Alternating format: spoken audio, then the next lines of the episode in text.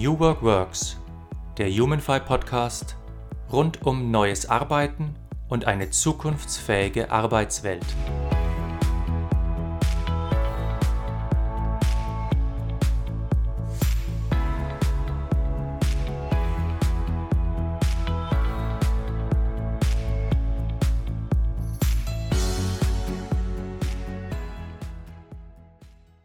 Herzlich willkommen zu einer neuen Folge von New Work Works, dem HumanFi Podcast.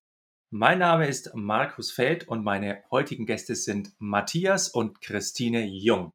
Matthias, Christine, herzlich willkommen. Ja, hallo, danke für die Dankeschön. Einladung. Hallo. Matthias, Christine, erzählt uns und unseren Hörern und Hörerinnen doch kurz, wer seid ihr und was macht ihr? Ja, ich heiße Matthias Jung, ich bin evangelischer Theologe, habe viele Jahre als Gemeindepastor gearbeitet. Jetzt seit acht Jahren arbeite ich hauptamtlich im kirchlichen Dienst in der Arbeitswelt in der Hannoverschen Landeskirche und leite seit sechs Jahren hier den Fachbereich Kirche, Wirtschaft, Arbeitswelt und darf mich als Pastor mit allen möglichen Themen der Arbeitswelt und der Wirtschaftsethik beschäftigen. Ja, hallo, mein Name ist Christine Jung. Ich bin seit über 15 Jahren Coach und Prozessbegleiterin und ich begleite Menschen rund um das Thema des wirklich, wirklich Wollens. Wie finden, wie findet man das heraus? Was braucht es dafür? Und dafür habe ich einen eigenen Ansatz mhm. entwickelt. Das war schon mal ein sehr gutes Stichwort für meine Eingangsfrage. Arbeit, die man wirklich, wirklich will. Ihr beide kommt ja aus dem New Work-Kontext. Ihr seid ja beide auch Friedhof Bergmann mal wirklich begegnet, also dem Begründer von New Work. Wie, wie seid ihr zu diesem ganzen Feld gekommen?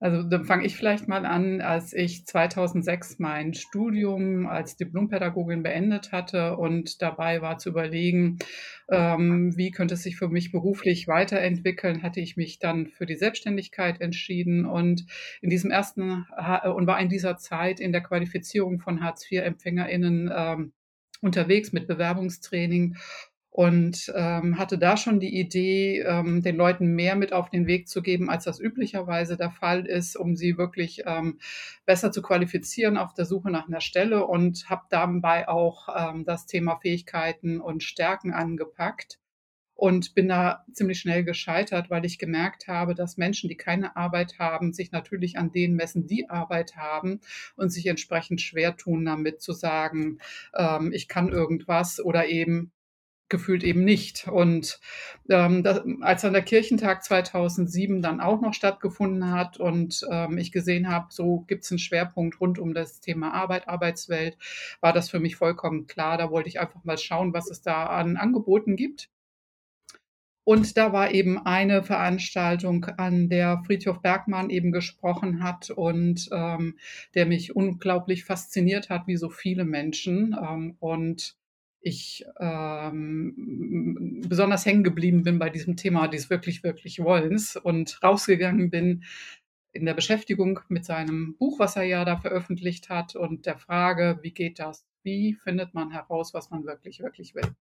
Das war der Anfang. Ich, ich bleibe jetzt, ja. ich, ich bleibe jetzt an einem Satz hängen. Äh, du, du hast gesagt, die Arbeitssuchenden haben sich verglichen mit den Menschen, die Arbeit mhm. haben und dass das nicht ja. funktioniert. Äh, Matthias, nee. was ist da deine Wahrnehmung? Weil jetzt ganz ohne Witz, das ist, das ist für mich ein absolut zentraler Gedanke, weil eigentlich ist ja das gesamte Arbeitssystem darauf ausgerichtet, dass man sagt, welche Arbeit wird gebraucht, wer sind die Menschen, die arbeiten, wie stellen wir das Matching her? Und da muss ja praktisch auch ein Arbeitssuchender da reingezogen werden. Also mhm. ist dieser Grundvergleich eigentlich das, das Fundament des Systems.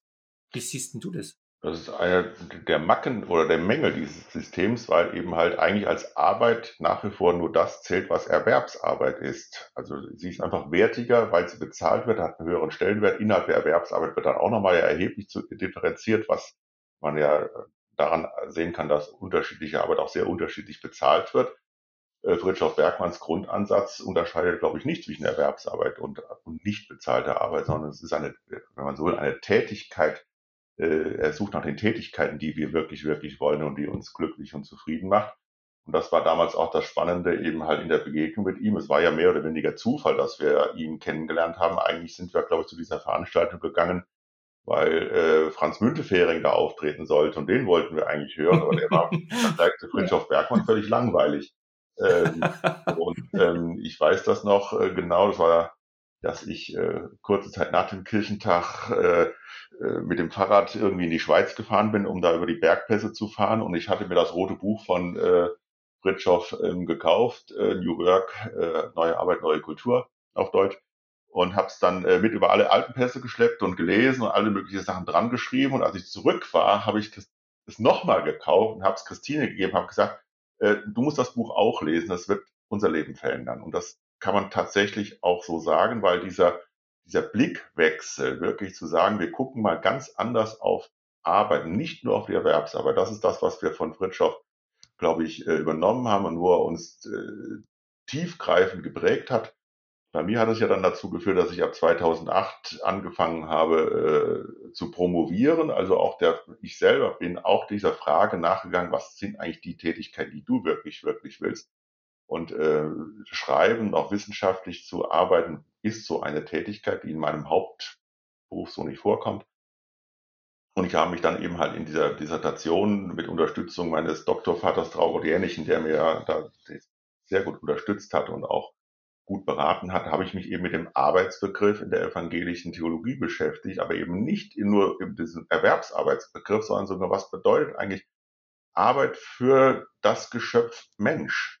Also wirklich einen anthropologischen Ansatz versucht, dort eben halt zu fahren und nicht einen sozialethischen, was wir eben halt häufig machen. Wir gucken eben, wie kann, muss man die Arbeit gestalten, wie sieht gute Arbeit aus, aber was Arbeit für die Menschen ist, mal ganz grundlegend heranzugehen, das wird oft vergessen. Das, das kann man von Fritschow äh, ganz gut lernen.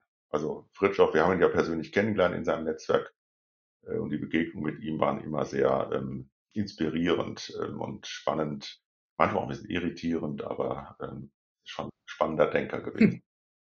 Als äh, theologischer Laie wage ich mich jetzt auf dünnes Eis, aber manchmal sage ich so bei meinen Vorträgen, wenn ich da auf dieses Thema komme, äh, Friedhof Bergmann und Arbeit, die man wirklich, wirklich will, dass ja äh, im Alten Testament ja äh, äh, steht, ähm, du sollst die Erde bebauen und bewahren und dass ja praktisch dort Arbeit ein Schöpfungsauftrag ist. Mhm. Äh, nach meinem Laienverständnis äh, ist, ist das bisschen so die anthropologische, die kulturelle Wurzel, die man vielleicht unter New Work drunter legen könnte? Kann man, wenn man sozusagen dann aber eben halt auch nochmal schaut, in welcher Zeit sind diese alttestamentlichen Texte entstanden. Also man sieht, man, wir können sie ja nicht unabhängig von der Weiterentwicklung machen. Damals haben, was weiß ich, 95 Prozent der Menschen äh, in dem gelebt, was wir heute Landwirtschaft nennen, deswegen auch bebauen. Ja, also mhm. und bewahren. Ähm, heute ist das halt anders, wenn man das Wort bebauen jetzt nicht zu engstirnig oder eng fasst, dann ja. Wobei ich immer dazu sage, dieser Auftrag bebauen, bewahren ist der Auftrag, den der Mensch, Adam und Eva im Paradies bekommen haben. Nach dem Sündenfall, so wie die alttestamentliche Geschichte weitergeht, wird später nochmal der Auftrag erteilt. Das heißt es dann aber nur noch bebauen. Also die Aufgabe, die, die Schöpfung insgesamt zu bewahren, ist, aber das geht jetzt an ein etwas anderes Feld rein, wird dann nicht mehr dem Menschen übertragen. Also er wird ein bisschen kleiner gemacht sozusagen. Also das finde ich auch nochmal ganz wichtig, weil äh, kirchengeschichtlich und auch menschheitsgeschichtlich hat so dieser Ansatz bebauen und bewahren, die Schöpfung bewahren, auch dazu geführt, dass der Mensch sich als Krone der Schöpfung verstanden hat und das auch dazu geführt hat, diese theologischen Missverständnisse oder dieses Fehlinterpretieren, dass wir heute in dieser Situation sind, äh, dass wir mit dem Planeten so umgehen, wie wir mit ihm umgehen. Da gibt es tatsächlich auch, denke ich, Spuren, die auf eine, naja, auf eine bestimmte Auslegung dieser alttestamentlichen oder anderer Texte auch hinauslaufen. Also das muss man auch kritisch sehen. Aber im Prinzip, ja, ja geht es genau dahin, schon am Anfang äh, der Bibel, am Anfang dieses Schöpfungs, ähm, in diesen Schöpfungsberichten wird sozusagen der Tätigkeit des Menschen eine ganz hohe Rolle zugesprochen. Ja, Christine, du arbeitest ja als Coach mit Menschen und ähm, ich habe so den Eindruck, dass viele Menschen, die jetzt sich auf den Weg machen zur Arbeit, die man wirklich, wirklich will oder die sich fragen, was sind meine Stärken, was sind meine Bedürfnisse, dass die schon offen sind für diese Art von, ja, Sinnfrage. Ich möchte jetzt nicht sagen Spiritualität, äh, weil ich muss jetzt ein bisschen die Kurve kriegen zur Arbeitswelt, weil nicht, dass die Leute denken, sie haben sich jetzt in den in den äh, theologischen Podcasts äh, von Markus Feld verirrt. Also die Leute äh, haben wahrscheinlich jetzt sowieso gleich abgeschaltet. äh, nee, aber ganz ernsthaft. Wie erlebst du das als äh, Coach, als jemand, der, der da auch an der Nahtkante arbeitet? Wie, wie empfinden die Menschen, die zu dir kommen oder die Menschen, die du in der Wirtschaftswelt oder in der Arbeitswelt erlebst, diese Sinndimension? Also ähm, tatsächlich ist häufig der Anlass ähm, irgendeine Fragestellung im Kontext von beruflicher Neuorientierung. Und äh, meistens sind es Menschen, die in ganz, auf ganz verschiedene Art und Weise kollidiert sind mit dem System und ins Nachdenken darüber kommen, häufig sind sie über 40, in die 50 sogar rein, ähm, nochmal ins Nachdenken kommen, will ich wirklich so weiterarbeiten? Ist es das? Ähm, und ähm, was habe ich bisher gemacht? Wie zufrieden hat mich das gemacht? Also insofern, das Wort Sinn wird zwar relativ selten verwandt, aber tatsächlich ähm, beschäftigt ähm, die Leute sehr, wie sie zukünftig arbeiten wollen, plus, dass sie die Idee haben, da ist irgendetwas und ich kriege es nicht zu greifen. Ähm, und ähm, ja, jetzt muss ich gerade überlegen, da ist ein Gedanke weg, den ich noch sagen wollte. Also Sinnkrise, das ist ja wahrscheinlich auch einfach eine Deutung, die wir dann noch mal äh, geben im Nachhinein, ähm, wenn wir uns angucken, ähm, aus welchen Gründen Menschen sich in Veränderungsprozesse hineinbegeben und das analysieren. Selbst wird es nicht verwandt äh, von den Leuten, sondern eher dieses nicht greifbare und noch mal gucken, ähm, wie kann ich mehr von dem tun, was meins ist. Ich sehe gerade so vier Faktoren, die darüber bestimmen, wie Menschen arbeiten in der Arbeitswelt. Also jetzt mal ganz abstrakt. Ich sehe Arbeit, die man wirklich, wirklich will, als die Dimension, wo jemand sagt, wo docke ich an, was tue, was, was tue ich, was entspricht meinen Stärken, Bedürfnissen. Dann habe ich aber als zweiten Teil die äh, Bedürfnisse. Ich muss ja meine, meine Miete zahlen, ich muss ja ähm, äh, Haus abzahlen, Kinder ernähren und so weiter. Also das praktisch, was ich zur Existenzsicherung brauche, zweiter Faktor. Dann habe ich auf der anderen Seite als dritten Faktor das, was die Unternehmen wollen, die ja bestimmte Berufe suchen. Und dann habe ich als vierten Faktor eigentlich den Staat, der immer sagt, also wir brauchen das und wir brauchen das und wir müssen jetzt Migration holen oder Frauen müssen anders arbeiten oder wie auch immer. So. Also Staat, hm. Unternehmen, Existenzsicherung und die Arbeit, die ich wirklich, wirklich will. Jetzt wird mich eure Meinung interessieren. Bedeutet New Work für euch, dass sich eigentlich die anderen drei Faktoren der Arbeit, die man wirklich, wirklich will, unterordnen sollte, weil es das ist, was, was den Menschen in den Mittelpunkt stellt? Naja, also ich würde ähm, erstmal sagen, der Markt ist erstmal so, wie er ist und äh, ist in extremer Veränderung begriffen, weil immer mehr Leute sehen, dass Menschen, ähm, ob sie selbst unternehmerisch tätig sind oder eben Arbeit nehmen, ähm, wo es eigentlich Arbeit geben heißen müsste, ähm, ähm, an, an ihre Grenzen kommen, in Burnout fallen, ähm, bis hin zu Sigmar Gabriel, der ja vor kurzem noch mehr Arbeit gefordert hat als Lösung für das Problem. Und tatsächlich ähm, glaube ich, dass wir mit New Work, ähm, wenn man es denn so ernst nimmt, wie es von Friedhoff gedacht ist und natürlich auch weitergedacht werden muss, ähm, eine Antwort auf eine andere Art des Arbeitens. In der Zwischenzeit, so arbeite ich auch mit meinen Coaches, braucht es eine pragmatische Herangehensweise. Also Visionsentwicklung ähm, kann nicht bedeuten, dass ich irgendwie eine, eine wilde Fantasie ähm, mir zusammenzimmere und ähm, die um jeden Preis dann versuche zu verwirklichen, weil eben die Faktoren bleiben ja und die sind ja hoch individuell. Ähm, ähm, Kinder versorgen, Geld verdienen und was alles so dranhängt. Und ähm, das heißt, zu wissen, was will, will ich wirklich, wirklich, ist äh, in der Vision formuliert das, wohin ich mich ausrichte und dann zu schauen, was kann ich mit welchen Mitteln, wie, in welchem Umfang, wann umsetzen. Und ähm, ich benutze immer gerne den Begriff der Spur der Freude, ähm, zu sagen, wenn ich klar habe, wo ich mit Freude dabei bin, was ich gerne tue, mich interessiert und motiviert, dann habe ich eine Idee davon, in welche Richtung ich meine zukünftigen Entscheidungen treffe, immer so gut wie irgend möglich. Und das ist hoch individuell, was der oder die Einzelne dann jeweils umsetzen kann. Aber für New Work sehe ich unbedingt, das hat eine Antwort für unsere berufliche Zukunft und wir müssen dranbleiben. Und wir, äh, im, im besten Falle begeistern wir noch sehr viel mehr Menschen dazu, sich zu engagieren, Arbeitsplätze auch zu schaffen, in denen möglichst viel davon umgesetzt werden kann. Das wäre jetzt erstmal so eine Mischung aus ganz pragmatisch erfahrungsgetränkter äh, äh, Sichtweise und den Erfordernissen des Arbeitsmarktes. Aber Matthias hat da sicherlich auch nochmal eine spannende Ergänzung. Also ich würde ja zumindest neben deinen, deine vier noch einen fünften Bereich stellen. Das ist so der Bereich, der dann ins Spiel kommt, wenn die grundlegenden Bedürfnisse erfüllt sind. Also ich sage mal, alles, was Kultur betrifft, alles, was das Leben schön macht, also äh, angefangen von Kunst, Kultur, Sport, Spiel, Spaß, aber auch gehört für mich da rein so etwas wie politisches Engagement, jetzt nicht unbedingt direkt irgendwo hinzugehen, sagen, ich kandidiere für eine, ein, ein, Stadtrat oder so, sondern mich eben halt einzumischen in, in, in die Weiterentwicklung der Zivilgesellschaft und unsere, unseres Gemeinwesens an der Stelle.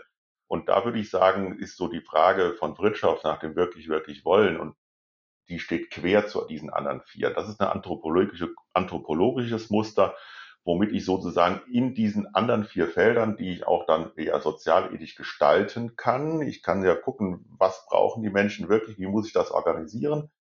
Ähm, da sind die Unternehmen genauso gefordert wie der Staat und aber auch die Einzelnen. Äh, dasselbe gilt für diesen ganzen kulturellen Bereich. Also das haben wir schmerzhaft in der Corona-Zeit erlebt, dass gerade die Kulturschaffenden ja aus, an vielen Stellen aus allen Förderprogrammen rausgefallen sind, äh, weil sie offensichtlich nicht mehr als systemrelevant galten, was ein völliger Unsinn ist, weil ich glaube, äh, Kunst, Kultur, Musik, Sport ist genauso systemrelevant wie äh, ja, die klassischen Pflegeberufe und, und äh, KassiererInnen an den Supermarktkassen, also alles, was wir da in den letzten zwei, drei Jahren so diskutiert haben an der Stelle. So, ich glaube, diese vier Felder äh, stehen alle miteinander in Beziehung und wir sehen das jetzt ja auch. Unternehmen müssen jetzt sich auch darauf einstellen, dass sich in diesen Märkten etwas verändert. Also sie finden das Personal so nicht mehr, wie es eben halt mal zu finden gewesen ist. Ich würde sagen, wir erleben gerade eine, einen vorsichtigen Umschwung, dass ArbeitnehmerInnen auch mehr Möglichkeiten haben, zu sagen, ich erwarte von dir als Unternehmer, als Arbeitgeber oder als Arbeitnehmer, also eigentlich ist es ja tatsächlich, äh, müsste man es ja wirklich umdrehen, ich erwarte bestimmte Dinge von dir. Und ich erlebe es zum Beispiel auch, auch bei mir hier im Haus, äh, dass junge Leute sagen, eine Vollzeitstelle will ich gar nicht haben, 75 Prozent, damit kann ich leben, kann ich meine Bedürfnisse und meine, meine äh, Dinge verwirklichen, die ich will. Und dann kann ich mich dann noch beispielsweise beim DLRG ehrenamtlich betätigen. Das ist für mich so wichtig, so spannend, so toll, das vielleicht, was ich wirklich, wirklich will, dass ich mit 75 Prozent Stelle zufrieden bin. Das, glaube ich, verändert sich gerade. Das war vielleicht vor zehn Jahren so noch nicht wo dieses Normalerwerbsarbeitsverhältnis mit 40 Stunden Woche oder 38,5 das Maß aller Dinge war, was man haben musste oder haben wollte. Und da ist viel in Bewegung. Und da, glaube ich, können Fritschoffs Fragestellung oder Blinkwinkel eine ganze Menge helfen, um da für sich selber auch Klarheit zu finden. Ähm, ich kenne jetzt so Leute, die sagen, äh, also wenn, wenn die sich jetzt mit jungen Leuten zum Beispiel unterhalten und sagen, boah, ich sage mal, 20 Stunden, 30 Stunden reicht mir, äh, da gibt es dann ja Leute, auch Publizisten, die sagen, verstehe ich nicht. Äh, wir, wenn das so weitergeht, sind wir am Peak Wohlstand. Äh, niemand will mehr arbeiten. Ich bin jetzt ein bisschen platt, ne? Niemand will mehr arbeiten, mhm. keiner will sich mehr die Hände schmutzig machen und so weiter. Ganz provokant gefragt, äh, ist das der Preis, den wir zahlen müssen für eine Arbeitswelt, die in die Richtung geht, jeder findet die Arbeit, die er wirklich, wirklich will? Also für mich ist es erstmal eine Antwort äh, oder eine Reaktion auf das äh, System, was sich so langsam bewegt. Zu sagen, wenn ich keine Chance habe, äh, eine Arbeit mir in etwa so zu gestalten, wie ich mir das vorstelle und die Prozesse und die ArbeitgeberInnen das ähm, nicht ermöglichen können, dann ziehe ich mich eben aus dem System raus und mache mein eigenes Ding. Also ich könnte mir gut vorstellen, wenn da mehr Flexibilität auf der anderen Seite entsteht, Arbeitsplätze attraktiver werden, dass dann auch wieder die Reaktionen ähm, der Menschen anders wird. Weil ich glaube nach wie vor, Menschen wollen ähm, sich auch in Arbeit ausdrücken. Ich meine, über den Arbeitsbegriff könnten wir ja auch episch nochmal drüber sprechen, aber äh, ähm, sie wollen sich über Arbeit ausdrücken, aber das Umfeld ist eben auch eklatant wichtig. Und was ich angeboten bekomme, welche Möglichkeiten ich habe, Carsten Schermoli hat ja gerade da ein mega interessantes Buch darüber geschrieben, ähm, wo er eine Utopie so eines Unternehmens beschreibt. Sehr, sehr empfehlenswert für alle, die sich ähm, damit beschäftigen, wie Unternehmen in Zukunft möglicherweise auch geführt werden könnten, dass sie attraktiv mhm. sind. Also ich glaube, dass eigentlich auch nicht, dass wir da in so eine Gesellschaft reinwandern, wo niemand mehr sich die Hände schmutzig machen möchte. Ähm, ich glaube, wenn man mit äh, Menschen in der Abfallbeseitigung spricht, die sind zum Teil hoch motiviert, äh, weil sie die Sinnhaftigkeit dieser Arbeit eben halt auch sehen. Ähm, also ich glaube, es hängt sehr stark davon zusammen, dass, damit ab, dass ich das Gefühl habe, dass meine Arbeit einen Wert hat und einen Sinn hat, auch wenn der Begriff vielleicht so nicht fällt und ich damit etwas Gutes für mich und für das Gemeinwohl tun kann. Ich glaube, das ist bei ganz vielen Menschen so ganz weit oben.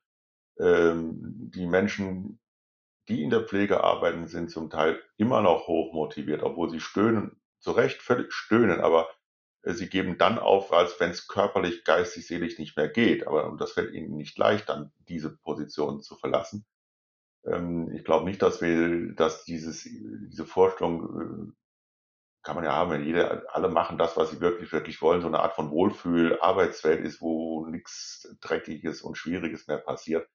Das glaube ich, werden wir nicht erleben, weil wir Menschen lieben ja auch Herausforderungen und, und wir lieben es ja auch Dinge umzugestalten. Also äh, und in diesem dieser Notwendigkeit jetzt auf diese Multikrisen äh, zu reagieren, die größte von allen ist ja das, was wir da mit der Klimakrise angerichtet haben, sich dort eben halt äh, zu finden und äh, zu gucken, wie kriege ich denn die Produkte, die wir künftig brauchen, eben halt klimaneutral gestaltet. Also wenn ich mitbekomme, es gibt hier einen Zementfabrikanten in der Nähe von Hannover, der sich als Ziel gesetzt hat, eine CO2-neutrale Zementproduktion aufzubauen in den nächsten Jahren, weil er sagt, wir werden bauen müssen. Weil das, was wir jetzt an Gebäuden haben, ist nicht klimaresistent. Das, das wird nicht funktionieren. Wir werden diese Einsparpotenziale bei der Heizung und sonst was nicht erzielen können mit den alten Gebäuden. Wir müssen da vielfach sanieren oder neu bauen. Dazu brauchst du aber den Zement und wenn der jetzt dann CO2-neutral ist, wunderbar. Also es gibt Menschen, die wirklich viel Kraft und auch Zeit investieren genau in solche Prozesse und das hat nicht unbedingt was mit Wohlfühlen zu tun, sondern einfach mit diesem Gefühl, ich mache eine sinnvolle und wertvolle Arbeit für das Gemeinwohl. Wenn ich dabei noch gut leben kann, ist es auch gut. Es gibt natürlich in diesem Riesenfeld von Arbeitswelt auch Menschen, die sagen, es ist mir völlig egal, was es ist, Hauptsache ich kriege mein Geld und ich kann meinen Dingen nachgehen. Also das ist ja nicht eins zu eins überall so. Es fragen auch nicht alle Leute so nach dem wirklich, wirklich wollen in der Arbeitswelt. Also es gibt halt auch Menschen, die sagen, okay, ich mache hier meinen 9-to-5-Job, gehe morgens ins Büro, abends raus, mach, ist mir fa fast schon egal, was ich mache. Hauptsache, ich kann mich den Rest des Tages mit, für meine Familie engagieren oder für meinen Sport fanden, sonst was. Ist ja auch okay. Ich will das gar nicht äh, kleinreden. Ähm, ähm, darin zeigt sich dann ja auch wieder genau dieser Ansatz, dass es wichtig ist, dass wir Menschen, selbst Richard Bergmann war ja nicht der Meinung, dass alle Tätigkeiten, die wir von morgens bis, Arbeit, bis abends machen, Tätigkeiten sind, die wir wirklich, wirklich wollen. Aber es muss eben halt ausreichend Tätigkeiten dabei sein, die ich so haben will. Und ob die jetzt in der Familie, im Ehrenamt oder in der Erwerbsarbeit oder in der Politik sind, ist erstmal zweitrangig. Und ich würde das vielleicht auch nochmal ergänzen. Ähm, selbst wenn ich eine Arbeit mache, die eben für mich nicht so sinnhaft ist, Hauptsache ich kriege Geld, um es jetzt wieder holzschnittartig zu formulieren, ähm, ist Wertschätzung und Anerkennung auch ein, ein ganz erheblicher Faktor, der Menschen zufriedener zur Arbeit gehen lässt, auch wenn die Arbeit an sich nicht toll ist. Und ähm, da mangelt es eben auch, weil eben Anerkennung und Wertschätzung nicht nur eben über Geld gehen, sondern auch wirklich um gesehen werden, ähm, ähm, ausgesprochen, ähm, es gibt ja viele Formen, ne, wie man Wertschätzung und Anerkennung ausdrücken kann. Und ähm, ich glaube, das ist ein, ein, ein, Faktor, der viel zu oft auch vernachlässigt wird. Haben wir eine Arbeitsgesellschaft der Unsichtbaren, weil wir nur als Funktion gesehen werden und eben nicht gegenseitig die Wertschätzung und die Anerkennung bekommen, das gesehen werden? Ist das eines der Probleme?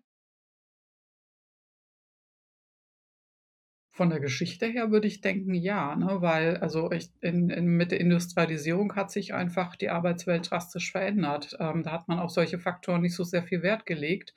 Und das wird jetzt wieder Thema. Also ähm, ich denke schon, in einem gewissen Sinn ähm, war Funktionieren. Ähm, und das spielt ja, also man, wenn man den Menschen zuhört, sagen das ja tatsächlich unglaublich viele, die dann auch später kommen und sagen, ich will so nicht mehr arbeiten. Ich habe immer nur ja. funktioniert. Wobei das aber auch nicht unbedingt als negativ angesehen wurde. Also wenn man mal so äh, bei YouTube guckt, ähm, also Christine und ich haben ja 25 Jahre am Niederrhein gelebt und wir haben sozusagen also auch das Ende des Steinkohlebergbaus miterlebt, wenn man sich nochmal so Filme anguckt, wie sozusagen eben halt in den 60er, 70er Jahren dort gearbeitet worden ist. Da ist so wirklich die Individualität wurde am Werk so abgegeben, dann hast du deinen Job als Bergmann gemacht, aber das war schon den Leuten wichtig, dass sie diese Arbeit gut machen. Sie wussten auch, für was sie das tun, nämlich für die Energiesicherheit der Bundesrepublik Deutschland. Aber sie waren da in dem, was sie dort getan haben, individuell nicht beteiligt. Das war so, ich gebe sozusagen meine Individualität ab, mache diesen Job, funktioniere und dann gehe ich wieder raus und dann gehe ich, keine Ahnung, zum Sportverein, zur Familie oder auch in die Kneipe oder was auch immer. Das ist schon eine völlige Veränderung, die wir da drin haben ähm, die nochmal zeigt, wie sich das weiterentwickelt hat in den letzten Jahrzehnten. Und darauf müssen wir eben halt in der Gestaltung von Erwerbsarbeitsplätzen dann auch reagieren, ähm, um sozusagen diesen Bedürfnis eben halt Rechnung zu tragen. Also ich glaube, die Arbeitnehmer, äh, die Arbeitgeber, die äh, da einen Blick für haben, die werden auch eher in der Lage sein, eben halt neue Mitarbeiter zu gewinnen als andere. So. Mhm. Ähm, könnte man jetzt lang und breit auch an, an äh, Stellenausschreibungen zum Beispiel in Zeitungen mal durchdiskutieren. Ähm, es bringt ja nichts, wenn 25 Pflegedienste und Krankenhäuser alle am Samstag einfach inserieren, wir stellen Krankenpfleger und Krankenpflegerinnen ein. Das wissen wir sowieso. Was hebt sich denn von den 25 ab? Gibt es einen, der da etwas mehr schreibt oder was anderes schreibt und zeigt, ich beschäftige mich schon mal mit der Situation, derjenigen, die das jetzt lesen. Und dann habe ich wahrscheinlich die Chance, dann mich davon abzuheben und dann werde ich vielleicht gesehen. Also solche kleinen Dinge sind es, glaube ich, ähm, die dazu führen, ähm, dass sich äh, hier und da auch einiges verändert. Und ähm, ich bin da durchaus äh, auch vorsichtig äh, optimistisch, mag vielleicht auch meiner, meinem Glaubenssystem geschuldet sein, dass ich äh, meine, dass die Menschheit immer es geschafft hat, aus sich wieder neue Wege zu erschließen, auf die Dinge, auf die Herausforderungen positiv zu reagieren und ähm, Dinge zu erfinden mit Innovationen, die auf, auf Krisen und Herausforderungen reagieren. Aber auf der anderen Seite bin ich genauso ähm, realistisch, dass es auch andere Menschen immer wieder gegeben hat, die versucht haben, Menschen eben halt auszunutzen, zu unterdrücken, sie auszubeuten. Also das darf man ja auch nicht unterschlagen in diesem ganzen System das gibt es bis heute auch noch. Also da, äh, die Versuche von, von Arbeitgebern sozusagen äh, ihre Menschen äh, auszunutzen, weil sie eben halt Jobs brauchen und sie trotzdem schlecht zu bezahlen oder unter furchtbaren Arbeitsbedingungen arbeiten zu lassen. Äh, Beispiel, was viele oder fast alle ja kennen, sind die Zustände in den großen äh, Schlachtfabriken hier in, in, in Niedersachsen und im Oldenburgischen, wo wirklich Zustände herrschen, ähm, die einfach katastrophal sind nach wie vor. Hm. Äh, Matthias, du hast vorhin äh, die Multikrise erwähnt, ne? also dass wir jetzt ja mit ganz vielen Krisen konfrontiert sind. Und ihr habt ja jetzt ein Buch geschrieben, äh, den Wandel wagen, Widerstände überwinden auf dem Weg in eine bessere Zukunft. Hm. Ich habe es mir durchgelesen und es ist ja praktisch eine Essaysammlung von, hm. von euch beiden. Äh, was ich übrigens sehr interessant fand, wo ihr beschreibt, wie ihr das geschrieben habt. Also, Matthias, du bist nach Griechenland und hast dich quasi in der Kommune eingeschlossen und hast dann deine Sachen geschrieben. So. Also habe ich jedenfalls verstanden irgendwie. Ähm, ich, ich, ich möchte aber einmal ein Zitat äh, hier rausholen. Äh, das schreibt die Christine äh, äh gleich, kommt gleich auf der ersten Seite, ja. Und sie schreibt über Freude. Äh, und zwar, Freude ist wie eine Insel, die du immer wieder erreichen kannst, auch wenn das Leben zwischendurch anderes beinhaltet. Und weiter unten, Freude ist aufs engste mit deinen intrinsischen Motivationen verknüpft. Das heißt, sie kommt einfach aus dir heraus. Du tust etwas, das mit Freude verbunden ist, weil du es wirklich willst. Freude und diese Art der Motivation finden wir in uns selbst. Sie sind in jedem Menschen angelegt. Christine, ist jetzt Freude ein Grundmechanismus, ein Hebel, mit dem Menschen wie so ein Detektor herausfinden, was die Arbeit ist, die sie wirklich, wirklich wollen. Ja, ganz entscheidend. Ja, also erstmal hat ähm, gehört Freude nun mal zu den Gefühlen, die per se jedem Menschen zur Verfügung stehen. Und es ist wirklich ähm, das äh, positiv besetzte Gefühl, ähm, was wir haben. Und natürlich, wir kennen alle Freude und wir leben sie tagtäglich mehr oder weniger, ohne weiter darüber nachzudenken, wie so oft über Gefühle. Und wenn ich die Frage danach stelle, ähm, was ist das, was ich wirklich, wirklich will, dann ist die Freude, ähm, man, manchmal kann man sogar sagen, der Flow, den ich bei bestimmten Dingen empfinde, ein erheblicher Gradmesser dafür zu gucken, wo bin ich mit dem Herzen dabei, wo ähm, brauche ich gar nicht nachzudenken, je nach dem Grad der Freude. Es, ist, gibt natürlich Unterschiede, ähm, aber natürlich ist Freude essentiell, klar. Eindeutiges Ja. Äh, du baust ja, soweit ich das richtig verstehe, auch ein zentrales Element deiner Arbeit da drauf, nämlich dieses Wesenskernspiel. Richtig? Ja. Was, was ist es? Genau.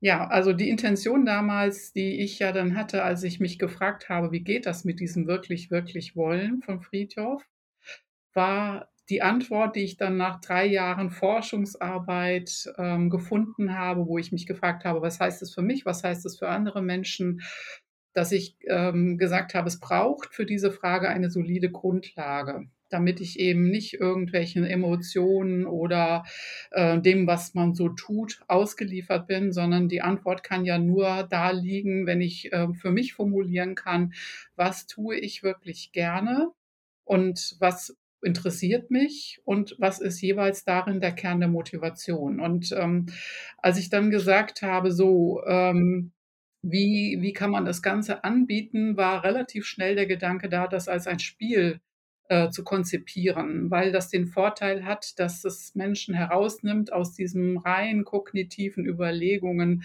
ähm, ähm, analytischen Denken und so weiter und eben gleichzeitig ihn oder sie verbindet mit eben genau diesen äh, inneren Gefühlen. Und ähm, egal ob gut gebildet oder ähm, weniger gut gebildet, ähm, es ist völlig unabhängig. Menschen haben häufig einen Widerstand in sich, mit der Thematik sich zu beschäftigen, weil in uns allen natürlich ähm, tiefsitzende Erfahrungen, Glaubenssätze, Überzeugungen wirksam sind, ähm, die uns im Weg stehen. Und das Spiel hilft raus aus dieser ähm, denke, weil es einen ganz, ganz leichten Zugang bietet. Und ich habe das schon erlebt, dass ähm, Leute davor stehen, wenn ich sage, ähm, suchen Sie doch mal auf der Basis ihr, Ihrer Biografie Aspekte heraus, die liegen ja dann in Form von Kärtchen vor für die erste Spielrunde, wo Sie sagen, das war für Sie positiv besetzt.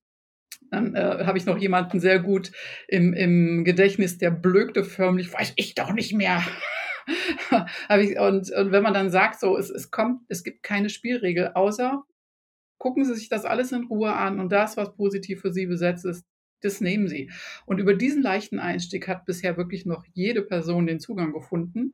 Und, ähm, und dann gehen wir auf der Basis der Lebensbiografie genau diesen Dingen nach und ähm, vollkommen bewertungsfrei. Also wirklich Freude, wo bin ich mit Kraft, mit Energie ähm, dabei, was treibt mich darin jeweils wirklich an und ähm, ohne jede Bewertung. Das kann ich gar nicht genug betonen, weil wir ja in einem System leben, was von morgens bis abends und egal mit welcher Art von Bewertungen ähm, ähm, zuschüttet, einfach mal mit diesem Blick auf das eigene Leben zu gucken und zu sagen, völlig bewertungsfrei, ich schaue nur mal das, wo bin ich mit dem Herzen hm. Dabei. Ich bin jetzt so, so, so ein Theorie-Kasper, weil äh, im Grunde ist ja die Coaching-Kommunikation auch, also zwischen Coach und Coachee, auch so eine Kommunikation, wo der Coach jetzt nichts vom Coachee will, also keine nutzenorientierte Kommunikation, sondern da gibt ja so einen Raum. So, jetzt drehe ich das um und sage, verstehe ich das richtig, dass bei diesem Wesenskernspiel der Coachee sich mit seinen Stärken und Bedürfnissen beschäftigt, ohne jetzt sofort in diese Nutzenargumentation zu kommen. Also in, in, mit Distanz zu sich selbst in einem guten Weg. Also ähm, es geht ähm, nicht um Stärken, okay, nochmal, okay. um das richtig zu stellen, sondern es geht darauf, auf der Basis der eigenen Biografie über von Kindheit über Jugend, das berufliche und ähm, äh, private Erwachsenenalter erfassen, zu gucken, was habe ich da jeweils gerne gemacht. Und, ähm, und das wirklich, ja, also unter bewertungsfrei ähm, ist tatsächlich gemeint, wir ich frage nicht danach, ähm, was, ähm, was war der Anlass, warum hast du dies getan, warum hast du jenes gelassen und so weiter, sondern es ist eine reine Erhebung dessen, was war und ist, ausschließlich eben unter diesem Perspektive der Freude. Und ähm, und das Spiel ist sozusagen das, was ich vorhin schon sagte, die solide Grundlage für die Weiterarbeit. Es hat einen hohen Wert an sich, weil man sich auf diese Art, wie ich es vorhin schon sagte, so nicht sieht, in dieser Gesamtheit mal nur auf dieses Positive guckende und zu wissen, was treibt mich eigentlich da jeweils an. Das verbindet Menschen ganz intensiv mit sich selber und eben nicht auf diesem wieder kritischen und fragenden und abwehrenden und analysierenden Perspektive, sondern einfach ähm, wahrnehmend, verbindungsschaffend, stärkend, mhm. Energie geben. Und es zielt ja, eine, also es baut ja auf auf den äh, Grunderkenntnissen von Fritjof Bergmann, um das nochmal äh, zurückzubilden. Also er sagt ja in seinem roten Buch sehr deutlich, es ist überhaupt nicht einfach herauszufinden, was das ist, was ich wirklich, wirklich will. Das war ja die Intention von Christine zu sagen, ja, wie mache ich es denn dann? Und dann hat sie diese Spiele entwickelt. Aber Fritjofs Analyse beinhaltet ja auch solche Erkenntnisse, wie dass die Menschen in dem Industriekapitalismus, den er damals äh, vor allem vor Augen hatte, als er sein Buch geschrieben hat, aufgrund seiner Erfahrung da in Detroit mit der Automobilindustrie, äh, dass er sagt, die, die Menschen leiden unter Selbstunkenntnis. Sie wissen das nicht, was sie wirklich, wirklich wollen, sind deswegen auch leicht in diesem System einfach einsetzbar. Das ist dieses mit dem Funktionieren, was du eben hattest. Aber es gibt diesen noch schöneren Begriff bei ihm, er nennt das ja die Armut der Begierde. Die Menschen sind arm darin, sie sind einfach in diesem System so geprägt von Kindheit an durch dieses ganze System, dass sie gar nicht wissen, wie arm sie sind, dass sie gar nicht wissen, äh, was sie begehren, was sie wünschen und, wollen, herausfinden wollen. Das finde ich einen sehr, sehr spannenden Begriff und an dieser Stelle, wenn du da etwas wecken willst, dann kannst du da nicht mit Forderungen kommen, sondern musst es tatsächlich über halt über dieses Locken machen. Da ist, glaube ich, ein, ein spielerischer Ansatz, der dann auch auf der Freude ansetzt und das versucht, biografisch aufzuziehen, genau der richtige Ansatz, um das zunächst mal zu locken, äh, herauszufieseln. Also äh, das ist ja nun wirklich furchtbar in unserer, in unserer äh, Kultur. Ähm, ich habe ja viele Jahre auch äh, mit jungen Menschen in der Gemeinde gearbeitet. Wenn ich im Konfirmandenunterricht, wenn die so 13, 14 waren, habe sie gefragt, was sind denn Dinge, die ihr richtig gut könnt und was, was, was euch richtig Spaß macht. Da konnten die in der Regel sprudeln ohne Ende. Dieselben jungen Leute sind dann oftmals, wenn sie zwei, drei, drei Jahre später durch diese verschiedenen Berufsorientierungsphasen in der Schule gegangen sind, völlig verunsichert, weil das spielt dann keine Rolle mehr. Ja, also, und ich will das den, den Berufsschulorientierungsmenschen gar nicht ankrasten, anlassen. Die sind ja selbst Teil dieses Systems, aber da, da funktioniert von dem Matching her was nicht. Und der Versuch von, von Fritschow und so wie Christine das eben halt dann umsetzt, eben mit dem Wesenskernspiel, ist eben halt dieser Versuch, dieses Matching auf eine andere Art und Weise herzustellen. Das kann auch dazu führen, dass Menschen sagen, Wenn das so ist, dann muss ich meinen Beruf aufgeben, muss was ganz anderes machen. Das passt überhaupt nicht mehr. Das kann natürlich dann auch passieren, wenn ich dann versuche, wenn ich merke, dass das geht nicht mehr, ich kann das nicht mehr machen, weil das, das passt jetzt einfach mit meinen Erkenntnissen nicht mehr zusammen. Ähm, dann ist immer noch die Frage, woher, wie kriege ich meine Brötchen äh, am nächsten Morgen bezahlt? Also wahrscheinlich kommt es dann am Ende des Tages auch zu Kompromissen, weil wir Menschen in dieser Welt immer mit Kompromissen auch leider arbeiten müssen oder an vielen Stellen. Aber äh, auch solche Effekte können dabei natürlich herauskommen. Das wäre jetzt nämlich meine nächste Frage gewesen. Also als, als Unternehmer denke ich jetzt, das ist super, wenn der einzelne Mensch im Coaching dann weiß, also einen Schritt näher kommt an die Arbeit, die er wirklich, wirklich will. Aber wie kommt er denn dann mit diesen neuen Erkenntnissen äh, in den Arbeitsmarkt oder zu mir als Unternehmen? Ja, genau. Da ähm, hat sich ja etwas ganz, ganz Spannendes bei mir noch in diesem Jahr entwickelt. Also ich meine, das letzte war, Jahr war ja schon unfassbar spannend mit diesem auf einmal, ähm, wir schreiben ein Buch zusammen.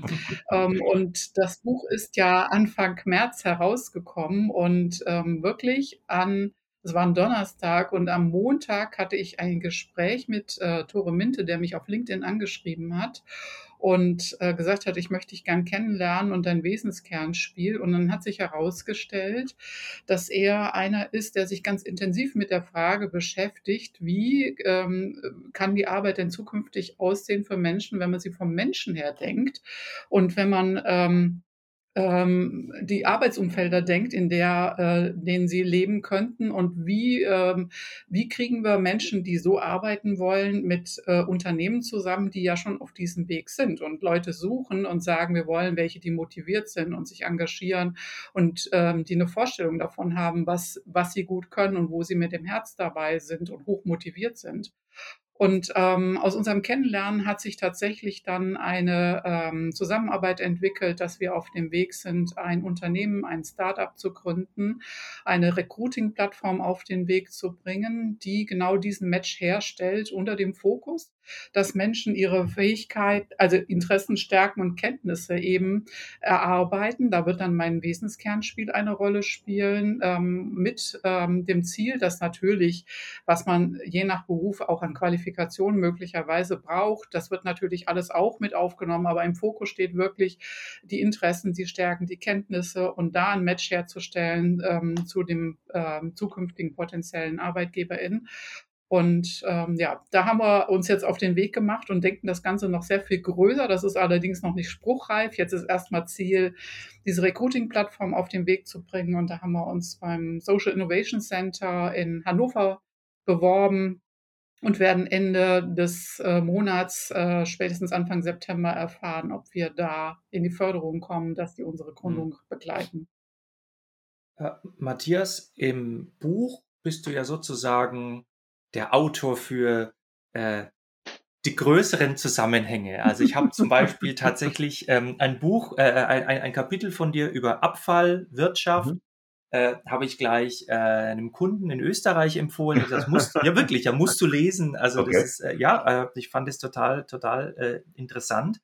Und ich möchte jetzt mal so versuchen, unsere äh, Gesprächsfäden, also über Arbeit, die man wirklich, wirklich will, über äh, das Denken von Friedhof Bergmann und New Work vielleicht so in ein paar Klammern zu bringen. Also äh, es ist natürlich eine, eine relativ große Frage, aber wenn ich euer Buch betrachte oder wenn wir euer Buch betrachten, wie schaffen wir es denn, den Wandel zu wagen in unserer jetzigen wirtschaftlichen und politischen Situation? Was könnten denn jetzt aus eurer Sicht und mit eurer Erfahrung, was könnten denn Ideen sein, wie wir da rangehen? Und zwar einmal auf der persönlichen Ebene, vielleicht auf der, der Wirtschaftsebene und auf der politischen Ebene. Hm. Das ist natürlich eine globale Frage, ist klar, aber vielleicht fallen uns so zwei, drei Dinge ein.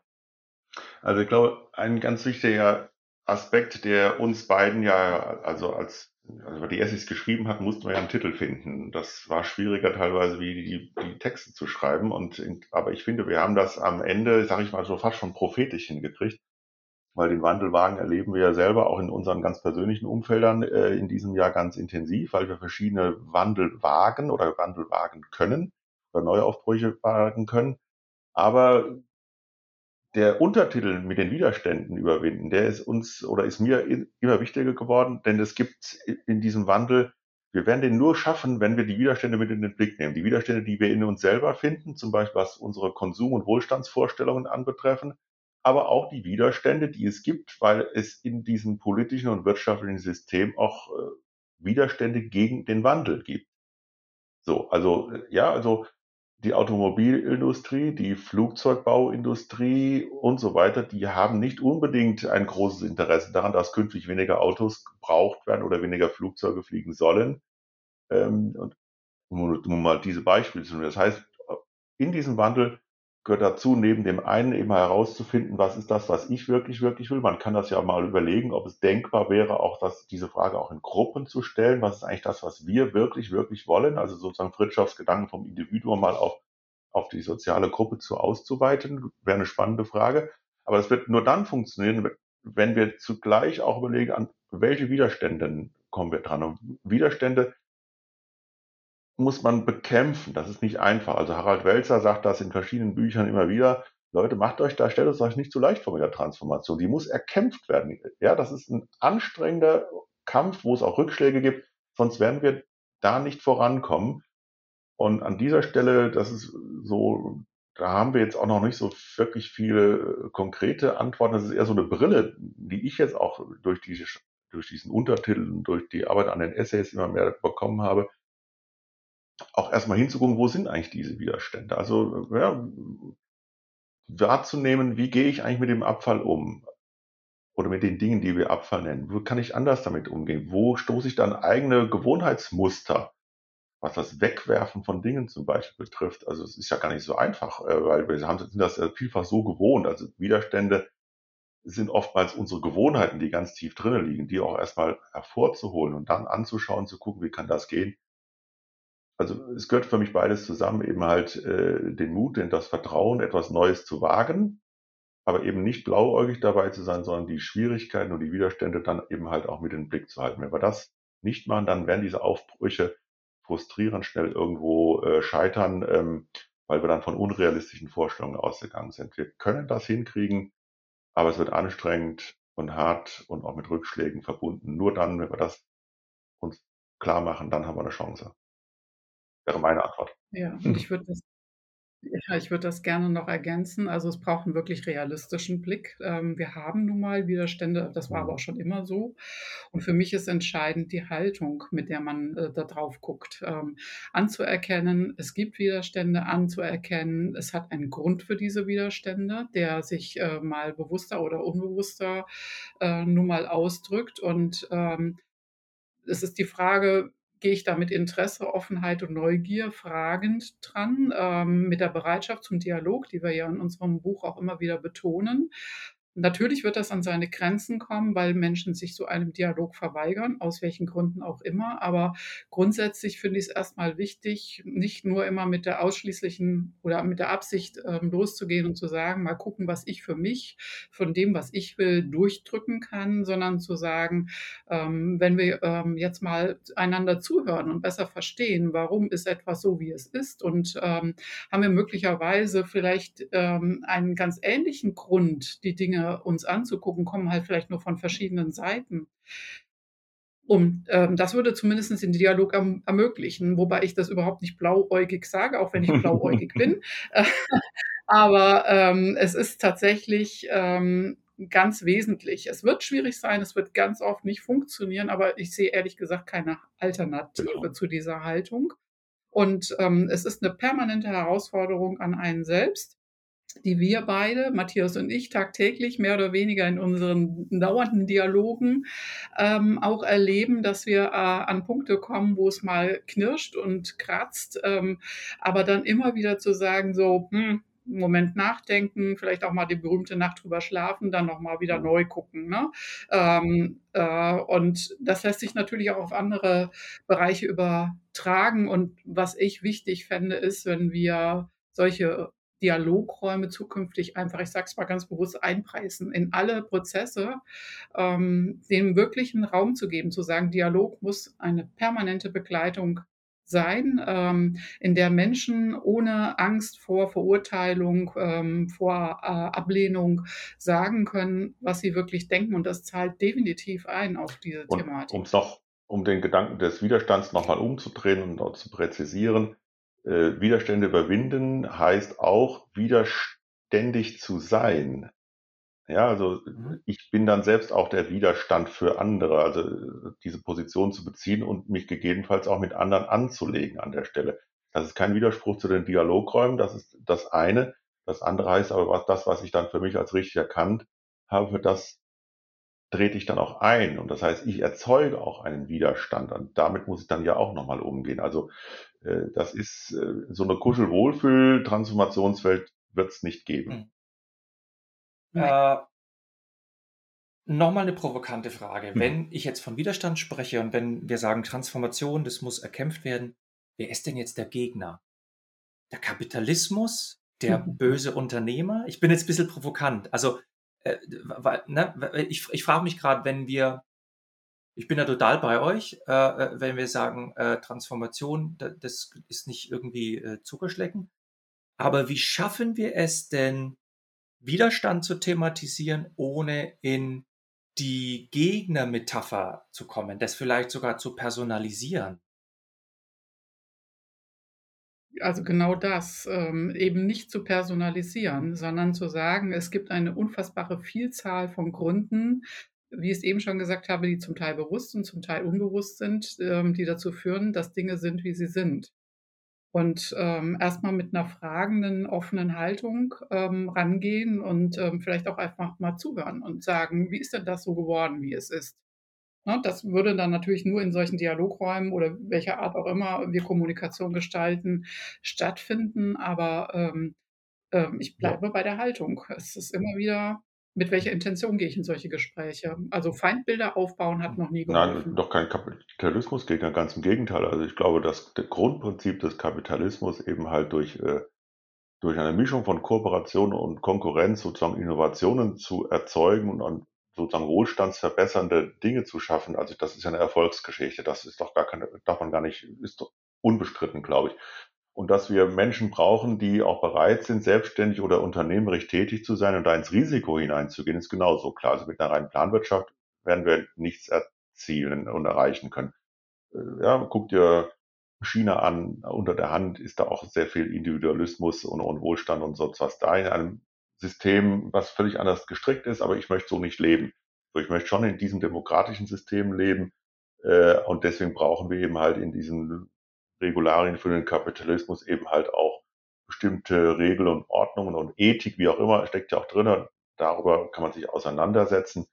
Ähm, aber das ist keine, keine Kritik äh, am Kapitalismus insgesamt eher in der Form, wie wir ihn eben jetzt in den letzten 20, 30, 40 Jahren einfach unterstützt haben, weil wir einfach nicht kapieren wollten, dass ein permanenter Wachstumspfad, der einfach auf die zur Verfügung stehenden Ressourcen, also völlig ohne zu fragen, was, was das kostet buchstäblich. Äh, da sind wir auf, auf Pfade gegangen, die können wir nicht weitergehen. Das, das, aber das ist keine Kritik am Kapitalismus. Wir brauchen den Kapitalismus und die Innovationen, auch die Intelligenz, die Kreativität, um jetzt auch die Schäden, die wir da eben halt angerichtet haben, gemeinsam zu bewältigen. Und dazu brauche ich auch die Unternehmerinnen und die Unternehmer, die da reingehen wollen. Und da glaube ich, ist es in Deutschland, äh, brauchen wir noch viel mehr UnternehmerInnen, als wir sie jetzt haben. Also da sind wir ganz nah bei Katharina Bruns, die ja auch sehr stark dafür kämpft. Äh, ähm, war jetzt mit einer Studiengruppe in Estland, wo ein völlig anderes System von, von, von unternehmerischem Denken herrscht. Extrem neoliberal auf der einen Seite, aber auf der anderen Seite bekommen Kinder in der Schule beigebracht, wie man unternehmerisch tätig ist. Das gibt es im Lehrplan in Deutschland so gut wie überhaupt gar nicht. Da wird, das kriegst du nicht beigebracht. Also da ist, glaube ich, in Deutschland noch eine Menge eher an, an, an positiver Gestaltung von der kapitalistischen Grundidee möglich. Ähm, und da sind auch noch Widerstände zu überwinden äh, an der Stelle. Also das mal so, um es mal so den Ball zurückzuspielen. Also tatsächlich äh, würde das jetzt ja, was du gesagt hast, ein völlig neues Diskussionsfeld aufmachen. Das, das, das ich ja, also äh, schlecht mir als Podcast jetzt das Herz höher, aber ähm, ich, ich, ich glaube, wir äh, sind jetzt äh, an der Stelle, wo wir das, was Sie gesagt haben, gut abrunden können, auch mit deinem Kapitalismus-Statement, dass jetzt, ich sage mal in meinen Worten, der Kapitalismus jetzt nicht in der Sackgasse ist, aber an einer deutlichen Wegbiegung, mhm. die wir jetzt da zusammen beschreiten ja. müssen. Christine, äh, Matthias, ganz, ganz herzlichen Dank für dieses wirklich inspirierende Interview und dass ihr euch die Zeit genommen habt. Äh, ich fand es sehr, sehr gut und äh, wie gesagt, äh, vielen Dank und viel Erfolg euch beiden und uns, dass wir alle zusammen den Wandel wagen. Ja, vielen Dank. Ja, vielen Dank für die klugen und inspirierenden Fragen. Das hat ja ganz viel Spaß gemacht.